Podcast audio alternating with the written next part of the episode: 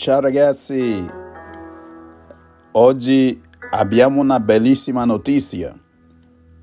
Dio ha mandato il suo figlio nel mondo non per condannare il mondo, ma perché il mondo si salva per mezzo di lui. Ecco, Dio vuole salvarci. È una bella notizia.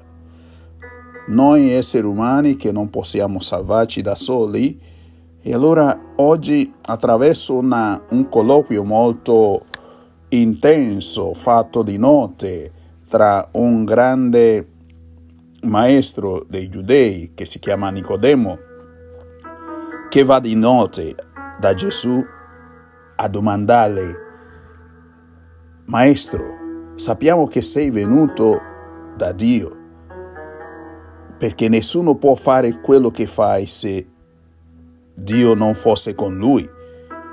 Ecco, cioè è una cosa che è stata provocata dall'esperienza che abbiamo visto domenica scorsa.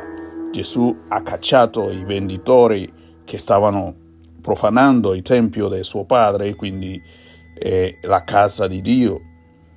E allora questo uomo, che era un uomo molto eh, notabile, però anche una persona inquieta, che persona che non poteva far tacere l'inquietudine che sta in sé e quindi eh, accomodarsi all'opinione pubblica, ma anche se lui è stato un po' in qualche modo furbo, nel senso vero della parola, che non è andato da Gesù di giorno perché aveva paura o magari vergogna che i suoi connazionali, le persone farisei come lui, che erano sempre nemici di Gesù, potessero eh, taggarlo come un, un seguace di Gesù.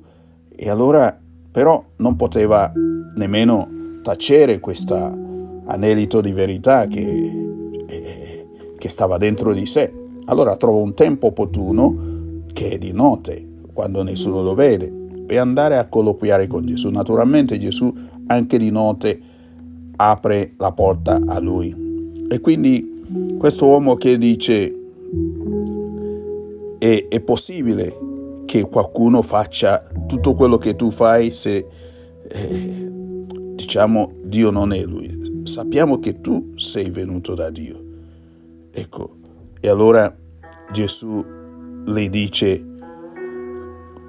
Dio infatti ha tanto amato il mondo da dare il figlio unigenito perché chiunque creda in lui non vada perduto, ma abbia la vita eterna. Ecco,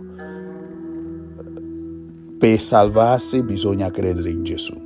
Bisogna smettere di credere che siamo noi a salvarci, oppure di credere in noi stessi, perché cioè, con ciò non vuol dire che non dobbiamo avere una buona autostima di noi stessi, però il rischio oggi è che molte persone dicono di non credere in Dio semplicemente perché si sostituiscono a Dio, si credono Dio stesso e quindi hanno paura di arrendersi a Dio e quindi si credono come quelli che ce la possono fare tutto.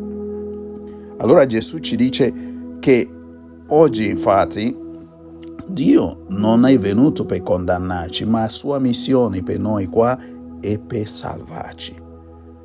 E se troviamo una persona che vuole salvarci, dobbiamo solo collaborare. È come se stiamo in un buco, eh, in un canyon, eh, cioè immesso lì che stiamo cercando come salvarci e qualcuno ci tende la mano. Gesù è quello che ci tende la mano, non per affonda, farci affondare nella, nel, nel, nel, nel mare o nella perdizione, ma per salvarci, per tirarci fuori da dove ci siamo cacciati. E allora è importante che anche noi imparare, impariamo a accettare questa luce che viene a irradiare la nostra vita, che è Gesù. Quindi con la sua luce vuole salvarci. Per questo noi dobbiamo amare la luce, non dobbiamo odiare la luce. Si dice che chiunque fa bene ama la luce e viene alla luce. E chi invece fa il male cerca la notte, anche quando è mezzogiorno fabbrica la notte.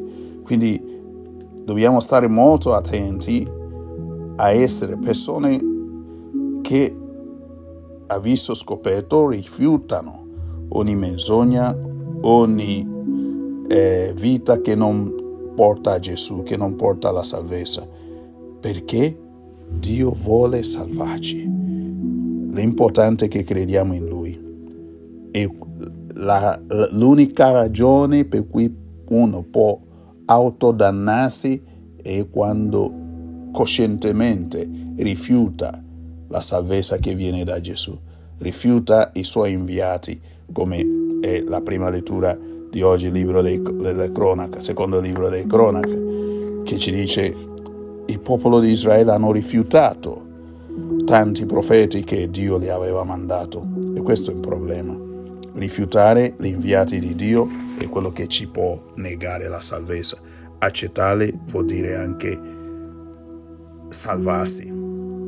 Che Dio ci benedica e siamo persone che cercano la luce e che sappiano accogliere quel Dio che vuole salvarci. Ciao, buona domenica.